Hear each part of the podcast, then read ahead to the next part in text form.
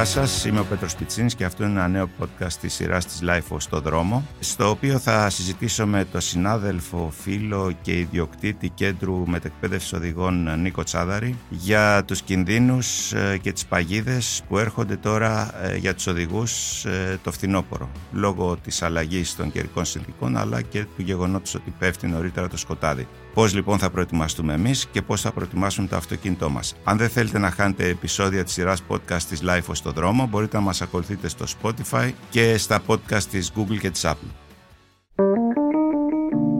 Είναι τα podcast της Life.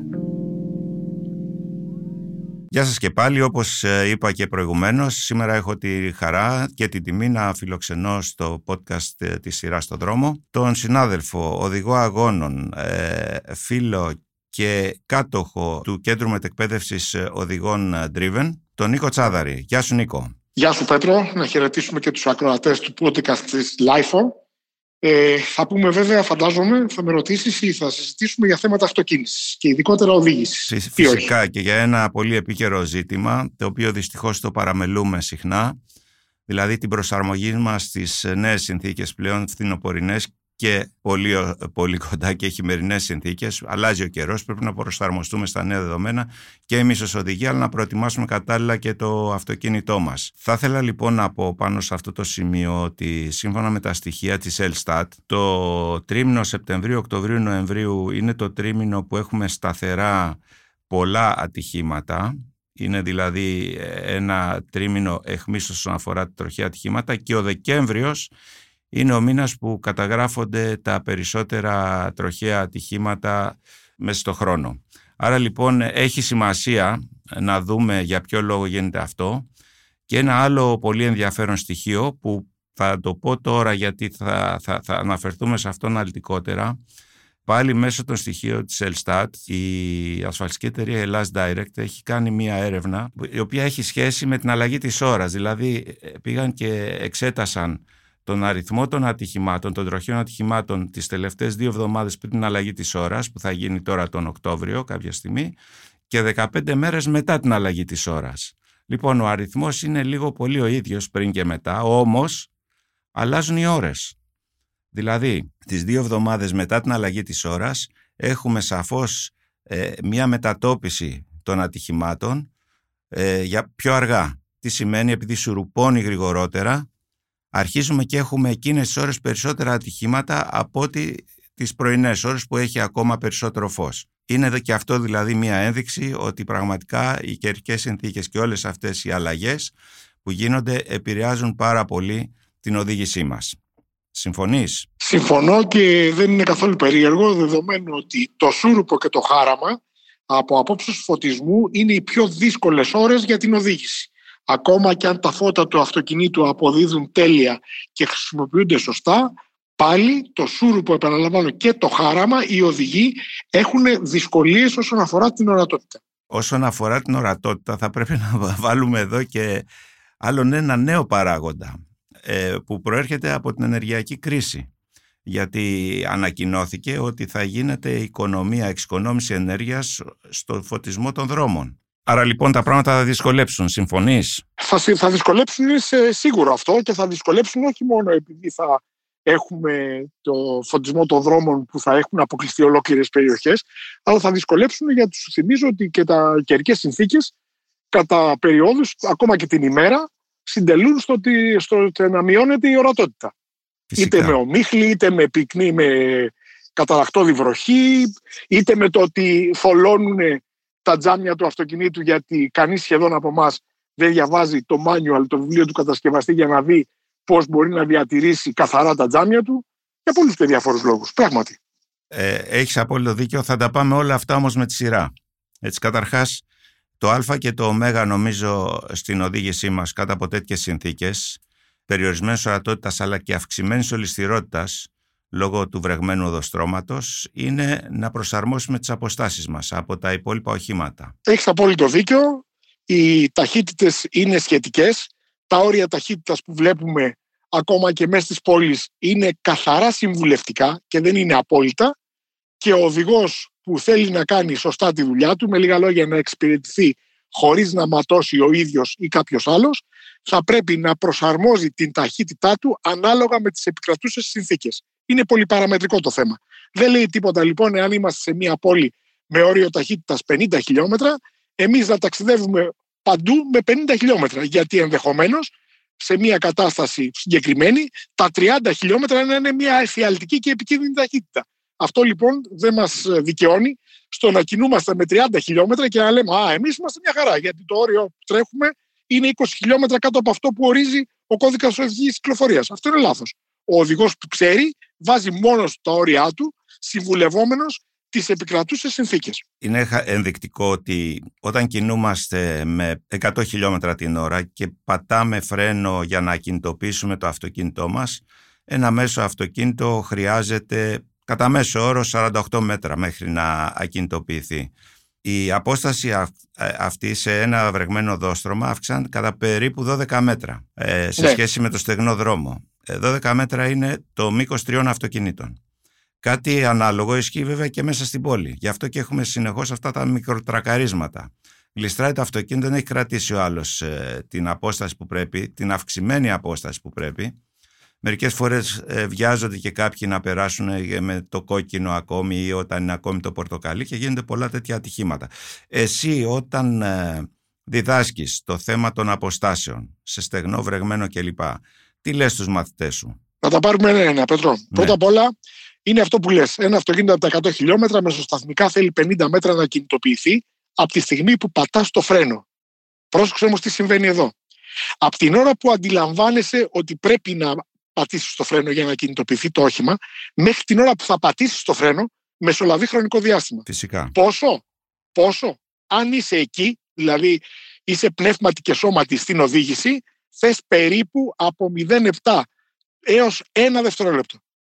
Αυτό, όταν τρέχεις με 100 χιλιόμετρα, σημαίνει ότι ώσπου να βάλεις το πόδι σου στο φρένο και να ενεργοποιήσεις το σύστημα απέδησης, έχεις διανύσει και 20 μέτρα. Δηλαδή τα 50 γίνονται 70. Αυτό λοιπόν, αν δεν το έχει κάποιος στο οδηγικό του μοντέλο. Αυτά σε, σε στεγνό δρόμο, έτσι. Ο, δεν έχει να κάνει με το στεγνό δρόμο και δεν έχει να κάνει όχι, και με όχι ο χρόνος αντίδρασης, όχι ο χρόνος αντίδρασης, εννοώ από τη στιγμή που πατάει το φρένο, η απόσταση αυξάνει άμα είναι ο δρόμος βρεγμένος. Το είπε σωστά. Αλλά θα πρέπει οπωσδήποτε να ξέρουμε ότι είτε βρέχει, είτε χιονίζει, είτε έχει πάγο, είτε το αυτοκίνητό μας είναι Ferrari, είτε είναι ένα ευτελές καθημερινό αυτοκίνητο, αυτά τα 20 χαμένα μέτρα που είναι εξαιτίας της υστέρησης απόκρισης, δηλαδή αντιλαμβάνομαι τον κίνδυνο, πατάω το φρένο. Αυτά είναι σταθερά. Δεν έχουν να κάνουν Φυσικά. ούτε με τις συνθήκες ούτε με το όχημα. Μόνο με την ταχύτητα κίνησης έχουν να κάνουν. Έχει να κάνει μόνο με την ταχύτητα κίνησης, όπως ακριβώς το λες. Και είναι σταθερό μέγεθος, επαναλαμβάνω, ανεξαρτήτως δυνατοτήτων αυτοκινήτου. Σωστά. είναι πολύ σημαντικό. Γιατί υπάρχουν αυτοκίνητα, Πέτρο, που αυτή τη στιγμή πατήσεις το πόδι σου στο φρένο, από τα 100 χιλιόμετρα κινητοποιούνται σε 25 μέτρα. Κοκαλώνουν, βέβαια. Που σημαίνει τι, εάν δεν έχεις υπόψη σου αυτή την στέρηση απόκρισης, πρακτικά διπλασιάζεται η απόσταση ακινητοποίησης ενός τέτοιου αυτοκινήτου. Άρα αλλάζει τελείως η φάση, Έτσι. αν εσύ είσαι ανύποπτος. Πάμε τώρα στην περίπτωση του βρεχμένου, που δεν είναι μόνο το βρεχμένο, είναι το παγωμένο, είναι το γλιτσιασμένο ακόμα χειρότερα και είναι και ο μαύρος πάγος που δεν τον βλέπεις ποτέ. Και είναι και η εποχή της γλίτσας τώρα, έτσι, γιατί οι δρόμοι τώρα στα πρωτοβρόχια είναι ακόμη σκονισμένοι, είναι το ένα το άλλο, βγάζουν πιο εύκολα μια γλίτσα στις πρώτες ε, ψυχάλες από ότι αν έχουν ξεπληθεί. Ιδιαίτερα στις εινοπαραγωγές περιοχές αυτή την εποχή έχουμε πολύ μεγάλο πρόβλημα ενδεχόμενης γλίτσας. Γιατί, Γιατί τα αυτοκίνητα που κουβαλάνε στα φύλλα όλο και χάνουν λίγο μούστο. Αυτός ο μούστος λοιπόν ενώνεται με τη σκόνη που έχει ήδη αποκτήσει το οδόστρωμα εξαιτίας του καλοκαιριού και όταν έρθει η βροχή, όχι η δυνατή βροχή, αυτό το ψηλόβροχο που λέμε, τότε δημιουργούν ένα καταστροφικό μείγμα επάνω στον ασφαλτό τάπητα, ο οποίος μειώνει δραματικά την πρόσφυση. Πόσο τη μειώνει, ενδεχομένως και στις συνθήκες απόλυτου πάγου. Εκεί λοιπόν πραγματικά υπάρχει κίνδυνος. Τώρα, ας πούμε, να πούμε για τα Μεσόγεια, να πούμε για την περιοχή. Τα Μεσόγεια ακριβώς. Είναι μια τέτοια χαρακτηριστική περιοχή εδώ ε, και κοντά στην Αθήνα. Ακριβώς. Ακριβώς. Δεν είναι δηλαδή κάποια εξωτικά μέρη που μπορεί να φανταστούν κάποιοι. Εδώ τα Μεσόγεια, τα Σπάτα, το Κοροπή, όλα. Το Μαρκόπουλο είναι γεμάτα πλέον τέτοιες μετακινήσεις. Είναι, είναι παραγωγή περιοχή. Και είναι και δρόμοι πολυσύγναστοι, Πέτρο, γιατί είναι αστικές και περιαστικές περιοχές αυτές. Έχεις δίκιο. Ε... Και θυμίζω γιατί, ότι στις αστικές υπεριαστικές περιοχές οι περισσότεροι νομίζουμε ότι είμαστε στην αυλή του σπιτιού μας. Άρα είμαστε χαλαροί. Δεν είμαστε υποψιασμένοι, δεν είμαστε έτοιμοι. Ε, ναι, ε, έτσι κι αλλιώς τα περισσότερα ατυχήματα συμβαίνουν κοντά στο σπίτι μας, σε διαδρομές κοντά στο σπίτι μας, ακριβώς γι' αυτό λόγο. Γιατί επαναπαυόμαστε. Θεωρούμε ότι ξέρουμε την περιοχή σαν την τσέπη μας και έτσι συμβαίνουν τα ατυχήματα.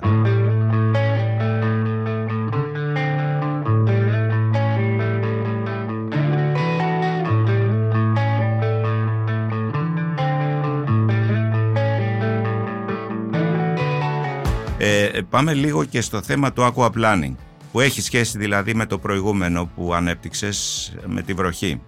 Ε, το aquaplanning η υδρολίστηση όπως λέμε. Ε, Ακριβώς. Είναι ουσιαστικά τι γίνεται, παρεμβάλλεται ανάμεσα στο πέλμα του ελαστικού και στο δόστρωμα ένα φιλμ νερού. Ουσιαστικά απο, απο, απο, ναι, ναι, αποκόβεται ουσιαστικά το αυτοκίνητο από το δρόμο και αρχίζει και πλέει, δεν οδηγείται δεν, πατάει πάνω στο, στο οδόστρωμα. Ε, τι κάνουμε σε αυτές τις ιστορίες, γενικότερα όταν ο δρόμος αρχίζει και ολισθαίνει και στην περίπτωση του aquaplanning αλλά και στις υπόλοιπες περιπτώσεις. Πώς πρέπει να συμπεριφερθεί ένας οδηγός, να στρίψει τιμόν, να πατήσει φρένο, ε, τι πρέπει να κάνει; Λοιπόν, για να καταλάβουμε καταρχάς τι πρέπει να κάνουμε, δηλαδή ποια, ποιο φάρμακο πρέπει να δώσουμε στο γλίστριμα, θα πρέπει να ξέρουμε ποια είναι η αιτία, ποια είναι η γενεσιουργός αιτία γενεσιουργός αιτία για το γλίστριμα ενός αυτοκινήτου σε οποιαδήποτε περίπτωση είναι η ταχύτητα. Δηλαδή, ένα αυτοκίνητο γλιστράει επειδή η ταχύτητά του σε σχέση με τις επικρατούσες συνθήκες είναι μεγαλύτερη. Είναι υπερβολική. Είναι μεγαλύτερη, ναι, είναι ναι. υπερβολική. Εάν κινείται με μικρότερη ταχύτητα, όποιος και ήταν οι συνθήκες, δεν θα γλιστρούσε. Είναι απλό. Συνεπώς, όταν αντιληφθούμε ότι γλιστράει ένα αυτοκίνητο, δεν μας ενδιαφέρουν οι λόγοι για τους οποίους γλιστράει, αυτό που πρέπει άμεσα να κάνουμε είναι να προσπαθήσουμε να μειώσουμε όσο γίνεται πιο γραμμικά, προοδευτικά στην καθομιλουμένη ταχύτητα. Γιατί αφού θα μειώσουμε ταχύτητα, τότε είναι λογικό ότι κάποια στιγμή οι συνθήκες που επικρατούν θα αντέχουν την ταχύτητα με την οποία κινούμαστε. Συνεπώς, γλιστράς γιατί τρέχεις, άρα το πρώτο πράγμα που πρέπει να κάνεις όταν αντιληφθείς γλίστριμα είναι μείωση ταχύτητας. Αυτό είναι το ένα. Μείωση ταχύτητας παίρνοντας το πόδι από τον γκάζι και όχι φρενάροντας απότομα, έτσι. Πολλές φορές, πολλές φορές και με προοδευτικό φρενάρισμα. Προοδευτικό, ναι. Όχι άγριο όμως μέσα στο κλείσμα. Ε, Εκεί το επιδεινώνουμε λίγο, νομίζω. Πάμε, πάμε τώρα, Πέτρο, να φτάσουμε σε μια οριακή κατάσταση. Ναι. Τώρα πια, όταν έχεις να κάνεις με μια οριακή κατάσταση που ενδεχομένως ό,τι και να κάνεις εσύ θα τρακάρει, θα χτυπήσεις, πάτα το πόδι σου στο φρένο μέχρι να του βγει ψυχή. Γιατί, Φυσικά, όταν βλέπεις ότι θα τρακάρεις, θα το πατήσεις μέχρι εκεί που δεν φάει Ακριβώς, άλλο. Γιατί τα αυτοκίνητα έχουν ABS πια. Ναι. Και το ABS σε βοηθάει εφόσον εσύ πατάς με μεγάλη δύναμη και συνέπεια το πόδι σου στο φρένο να μειώσεις την ταχύτητά σου έως και να κινητοποιηθείς όσο γίνεται καλύτερα. Με το συμπλέκτη τι κάνουμε; Τον αφήνεις ως έχει. Τώρα, αν θέλεις και το κάτι παραπάνω, λίγο πριν να κινητοποιηθεί το αυτοκίνητο, πάτα και συμπλέκτη για να παραμείνει σε λειτουργία ο κινητήρας ώστε ενδεχομένως αμέσως μετά να χρειαστεί να μετακινηθείς γιατί ο πίσω σου δεν κατάφερε, άρα έρχεται κατά πάνω σου. Τρίτο ερώτημα. Κινήσεις στο τιμόνι. Λοιπόν, οι κινήσεις στο τιμόνι, όταν έχεις γλίστριμα, Πέτρο μου, πρέπει να είναι πολύ απαλές και σε καμία περίπτωση δεν πρέπει να είναι στην κατεύθυνση του στρίβο. Πρέπει να είναι στην κατεύθυνση του ισιώνω τους κατευθυντήριους τροχούς. Γιατί η τροχή και το σύστημα, τη γεωμετρία της ανάρτησης του αυτοκινήτου είναι έτσι σχεδιασμένα ώστε να αποδίδουν, με λίγα λόγια, να έχουν την καλύτερη δυνατή πρόσφυση όταν είναι στην ευθεία, δηλαδή κατά το διαμήκη άξονα του αυτοκινήτου. Όταν λοιπόν εμείς τρίβουμε, με λίγα λόγια, οι κατευθυντήριοι τροχοί αποκλίνουν από την απόλυτη ευθεία, όσο περισσότερος στρίβουμε, χάνουμε πρόσφυση. Την ώρα που γλιστράμε λοιπόν, εμείς θέλουμε να κερδίσουμε πρόσφυση. Δεν θέλουμε να χάσουμε. Θα σου πω έτσι για, τη, για την ιστορία ή για τους αριθμολάχρους, ότι μετά τις 20 μοίρες απόκλησης από την ευθεία, η πρόσφυση των κατευθυντήριων τροχών βαίνει ραγδαία προς το μηδέν. Σαν να μην έχουμε πρόσφυση δηλαδή μπροστά. Ναι, σκέψου στην, υπό, στην υποθετική περίπτωση που θα μπορούσαμε να στρίψουμε κάθετα στο διαμήκη άξονα του αυτοκινήτου τους κατευθυντήριους τροχούς, πού θα πήγαινε το αυτοκίνητο; Προς τα πού θα στρίβει. Θα πήγαινε ευθεία. Καταλαβαίνεις λοιπόν τι κάνουμε με το τιμόνι; Αυτή είναι η απάντηση. Άρα λοιπόν, τιμόνι ίσια, προοδευτικό και απαλό, απαλό φρενάρισμα και προς το ναι. τέλος του φρεναρίσματος πατάμε και τον συμπλέκτη για καλύτερο αποτέλεσμα. Και όχι απότομες Ε. κινήσεις ούτε απότομα πράγματα, εκτός πια αν είναι κατάσταση έκτακτης ανάγκης. σε κάθε περίπτωση, σε κάθε περίπτωση, όσον αφορά το τιμόνι, δεν μπορείς να κάνεις απότομες κινήσεις. Είναι λάθος οι απότομες κινήσεις. Τώρα, όσον αφορά το άφημα του γκαζιού, επίσης και αυτό δεν μπορείς να το κάνεις με τη μία, σαν διακόπτη on-off. Σταδιακά όμως το αφήνεις. Ναι, στα, πρόσεξε τώρα το σταδιακά, το γραμμικά, δεν σημαίνει αργά, σημαίνει προοδευτικά. Φυσικά. Εντάξει, γιατί μερικοί συν- συγχαίουν το γραμμικά, το προοδευτικά, το, συν- το συγχαίουν με το αργά. Όχι αργά. Ναι. Προοδευτικά. Σβέλτα και προοδευτικά. Πάμε τώρα στην, στο aquaplanning που το αφήσαμε Μπράβο. λίγο στη μέση. Είναι Λοιπόν, το μια πο- aquaplaning- πολύ επικίνδυνη ιστορία, έτσι. Ε, μιλάμε για μηδενική πρόσφυση. Ένα στρώμα νερού έχει μεσολαβήσει μεταξύ ελαστικών και δρόμου, άρα το αυτοκίνητο εκείνη την ώρα πρακτικά έχει μηδενική πρόσφυση. Τι σημαίνει αυτό; Εάν πατήσεις φρένο, απλά δεν θα σταματήσει. Αυτό που θα γίνει, θα, κάποια στιγμή, αν επιμένεις στο φρένο, θα σβήσει ο κινητήρας. Εάν πατήσεις γκάζι, τα- το μόνο που θα γίνει είναι να σπινάρουν οι κατευθυντήριοι τροχοί. Εάν στρίψεις το τιμόνι είτε από τη μία είτε την άλλη κατεύθυνση, πάλι δεν θα στρίψει. Συνεπώς, τι λέμε; Την υδρολίσθηση καλό θα είναι να την προλάβεις. Πώς την προλαβαίνεις, Η υδρολίσθηση είναι συνάρτηση ταχύτητας, ποσότητας νερού που υπάρχει στο δρόμο, βάρους αυτοκινήτου και διαστάσεων ελαστικών και σχεδίασης πέλματο ή κατάστασης πέλματο. Αυτά όλα ένας οδηγός θα πρέπει να τα έχει στο νου του και να τα συνυπολογίζει την ώρα που βλέπει. Νίκο, επειδή αυτά μπορεί να ακούγονται λίγο περίπλοκα σε έναν μέσο οδηγό. Ένας μέσος οδηγός που βρίσκεται στο δρόμο και είναι σε μια κατάσταση που βρέχει ραγδαία, βλέπεις σχηματίζονται στο δρόμο πάνω, ε, ε, με- ε, λόγω υπάρχουν λακκούβες, σχηματίζονται λιμνούλες νερού κλπ. Πώς αρχίζει και αντιλαμβάνεται ότι το αυτοκίνητό του είναι σε μια φάση λίγο πριν να μπει σε τέτοια διαδικασία υδρολίσθησης. Το αντιλαμβάνεσαι μία- αυτό από κάποια συμπτώματα, κάποιες ενδείξεις ή γίνεται ακαριέα, σε ευνηδιάζει απόλυτα; Συνήθως γίνεται ακαριέα, αλλά αν έχεις την προσοχή στον δρόμο, μπορείς να δεις πρώτα απ' όλα το που συγκεντρώνεται νερό, που λιμνάζει και γυαλίζει. Και αποφεύγουμε να εκείνα δεις- τα σημεία. Βεβαίως. Κατά τεκμήριο είναι οι άκρες του δρόμου και από την ε, μεριά την έξω και από τη μεριά που διασταυρώνεσαι με τους απέναντι. Και ροδιές όταν Ε, έχει ο δρόμος πάνω οι από ροδιές, φορτηγά. μπράβο, τα έτσι. ίχνη, τα ίχνη των προηγούμενων αυτοκινήτων. Αλλά το αντιλαμβανόμαστε και από κάτι άλλο. Οι τροχοί την ώρα που κινούνται πάνω σε νερό, λόγω της σχεδίαση του πέλματος, έχουν μια τάση να διώχνουν το νερό από το πέλμα. Αυτό λοιπόν το νερό πηγαίνει εν είδη υδροβολής και χτυπάει το φτερά του αυτοκινήτου, τους θόλους των φτερών του αυτοκινήτου. Το ακούμε λοιπόν αυτό, τι κάνει; δηλαδή, έτσι. Μπράβο, ανεβάζει το θόρυβο κύλησης.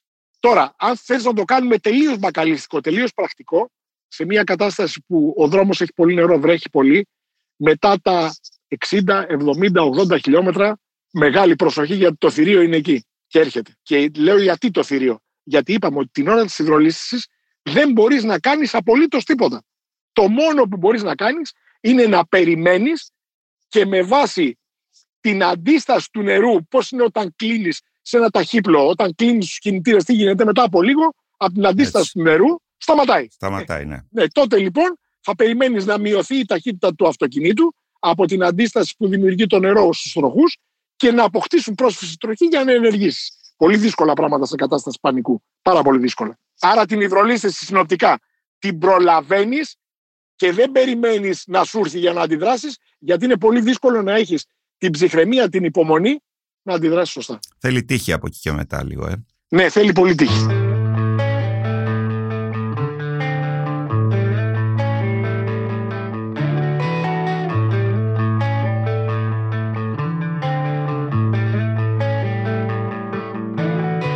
Πάμε λίγο, επειδή μιλούσαμε τώρα για την ορατότητα. Για να έχεις καλή ορατότητα, πρέπει καταρχάς να βλέπεις μπροστά σου. Σημαίνει ότι αποκτούν πολύ μεγάλη σημασία οι αλλοκαθαριστήρε του αυτοκινήτου και τα φώτα του αυτοκινήτου.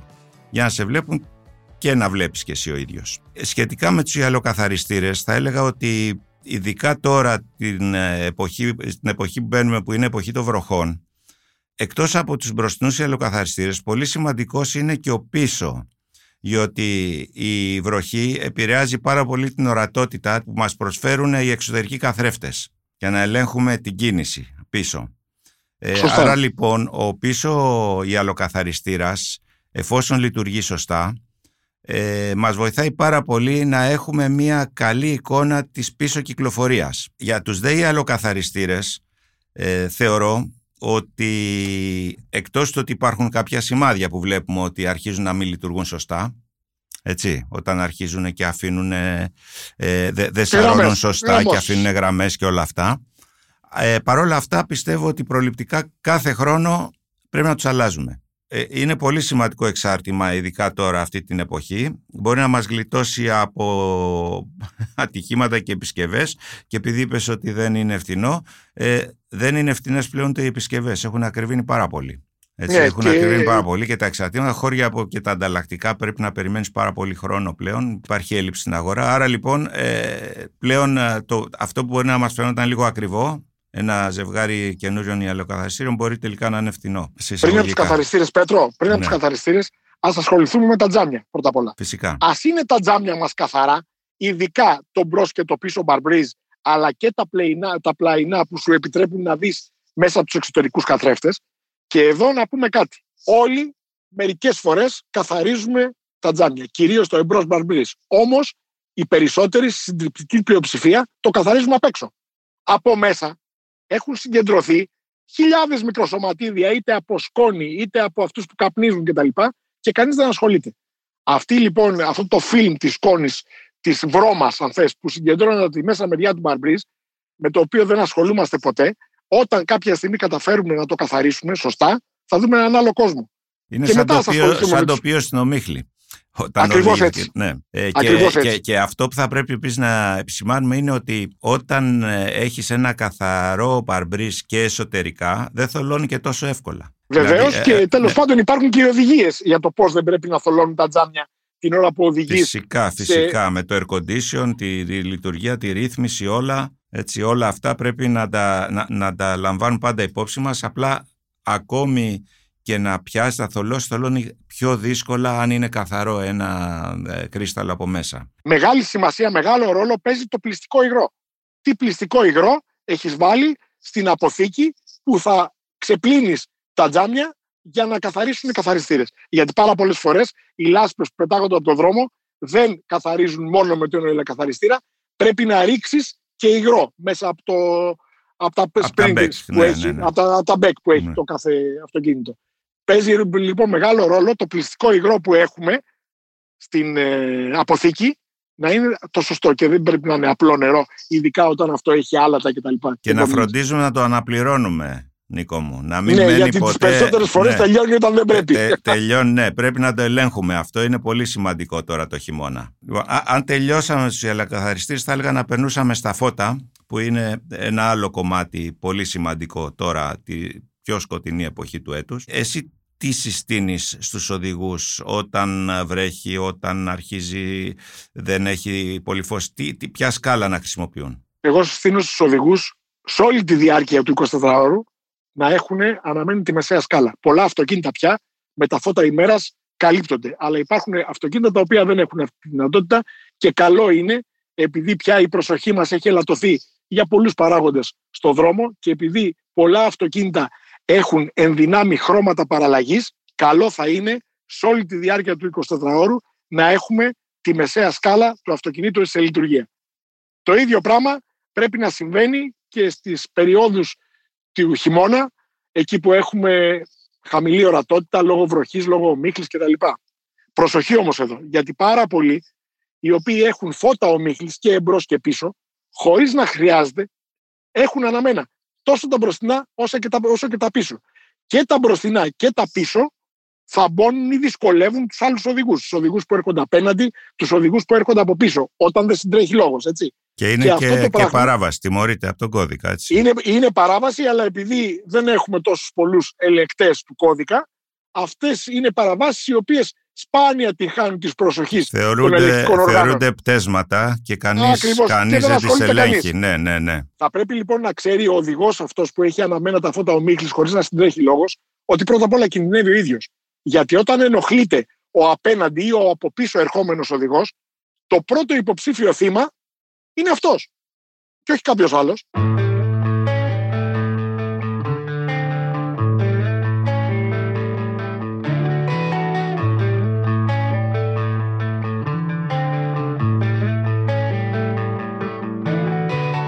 Κλείνοντας, θα ήθελα να πω και δύο-τρεις συμβουλές προς αυτούς που μας ακούν, μπαίνοντας πλέον από το φθινό, στο φθινόπωρο και σιγά σιγά σταδιακά και στο χειμώνα.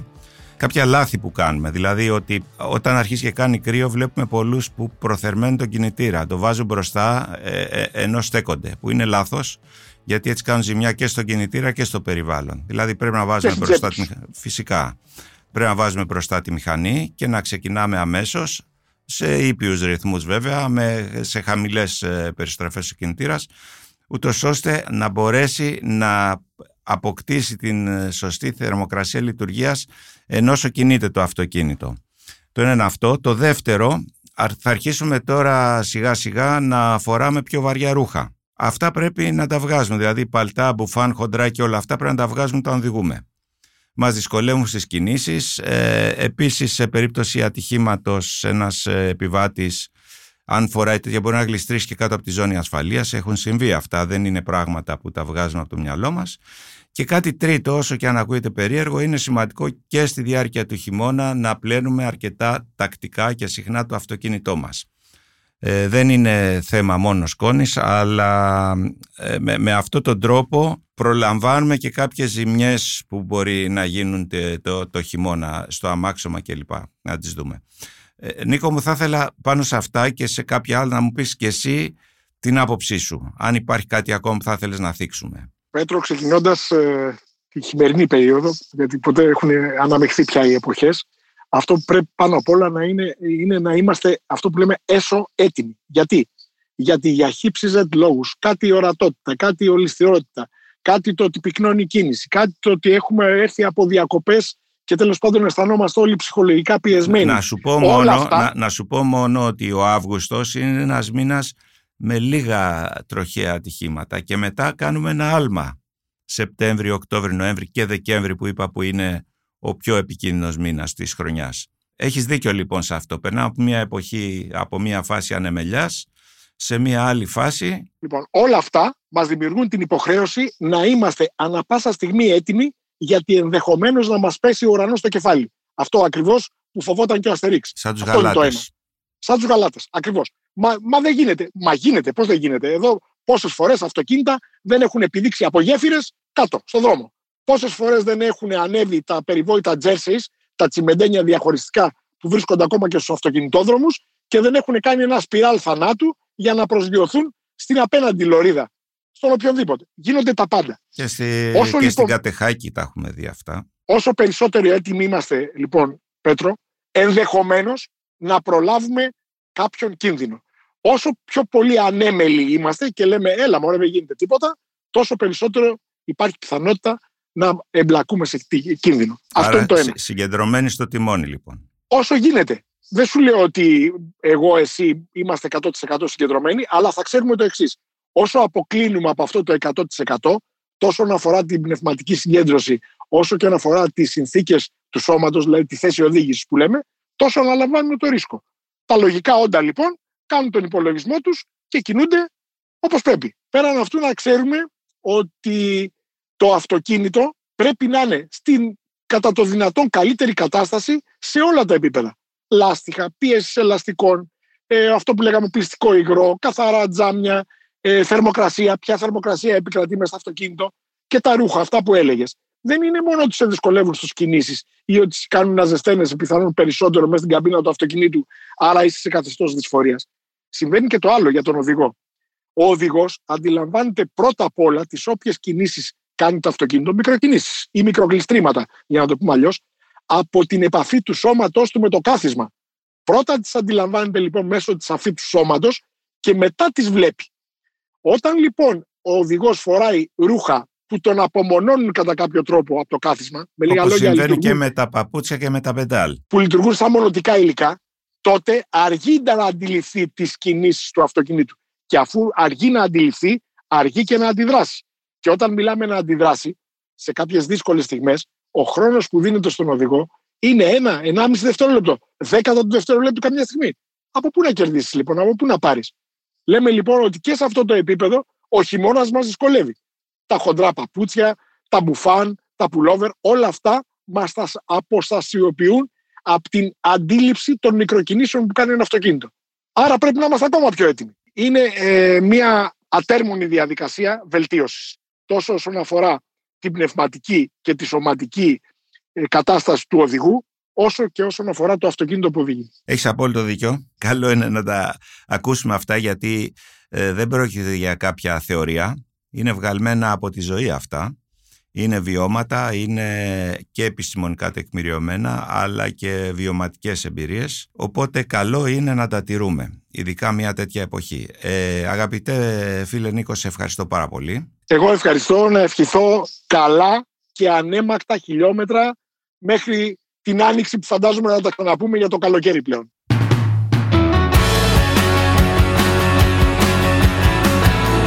Είμαι ο Πέτρος Πιτσίνης και αυτό ήταν ένα νέο podcast της σειράς της Life στο δρόμο. Αν δεν θέλετε να χάνετε επεισόδια της σειράς podcast της Life στο δρόμο, μπορείτε να μας ακολουθείτε στο Spotify και στα podcast της Google και της Apple. Γεια σας. Ηχοληψία, επεξεργασία και επιμέλεια, φέδωνας χτενάς και μερόπικοκίνη. Ήταν μια παραγωγή της Lifeo. Είναι τα podcast της Lifeo.